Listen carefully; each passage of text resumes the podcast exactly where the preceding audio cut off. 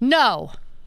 No, you are not a bad person if you support securing our nation's borders.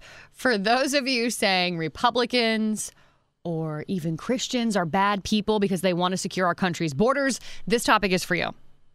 Now, the infighting when it comes to the border is endless. I am well aware, but I'm just so tired of a couple of arguments that continuously are made by the left. For starters, there's the tied and true argument from the left that migrants are just coming here for a better life, right? We've all heard that. And while that might be true for some, that is not true for every person crossing our southern border. According to Border Patrol, for the entire year of 2023, on average, agents arrested more than 47 people per day with serious criminal histories. Their words, not mine doing some quick math here, you know, 365 days a year times 47 people per day, 17,155. So, no, they're not all just coming here for a better life. And if they were, fentanyl would not be flooding into our country. Human trafficking would not be on track to be the number one most profitable criminal activity in the U.S. What about, what about this argument? It's the ones that Republicans just, just want more stuff for themselves. Uh, this, believe it or not, is an argument I hear all the time when it comes to wanting a secure border. Okay, this is not about stuff. This is about another S word. Now get your mind out of the gutter, Josh. Sustainability. Let's forget about these individuals coming into our country illegally for a moment, okay? That little tidbit aside.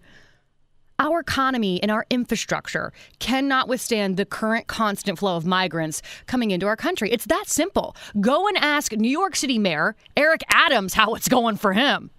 Go ask anyone in Michigan right now. In fact, go ask any of our sanctuary cities how they're dealing with the influx.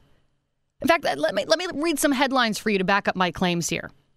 In escalation, Mayor Adams says migrant crisis will destroy New York City. That's from the New York Times. Michigan asks residents to help house and settle migrants amid crisis at the border. Fox News. Sanctuary cities have regrets as flood of illegal migrants continues. The center square. Spoiler alert, okay? None of these places are doing well. The other argument that's exhausting me, uh, this is actually especially exhausting to me because people like to throw this on my face because I am a Christian. God says to love thy neighbor as thyself.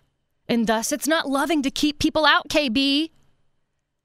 Let me ask you this Is it love to have a large majority of these migrants forced to smuggle drugs, launder money, and traffic sex as entry fees into our country? Is that love?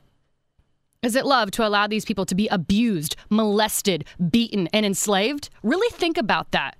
Because one could argue if you are pro open borders, you are pro that grocery list of atrocities I just rattled off. Oh, and one could also argue it's not love to displace our own kids to accommodate this influx either. If you don't believe me on that one, Google about New York City students being booted from their schools to make room for 2,000 migrants. And that takes me to my last and final argument that I'm just so tired of hearing. Trust me, there are more. Republicans lack compassion. Or, or where is your empathy? As a Christian. You know what I'd like to say to both of those claims, to those people making those claims? Look in the mirror. In fact, compassion or empathy are the very reasons I myself am pro securing our borders.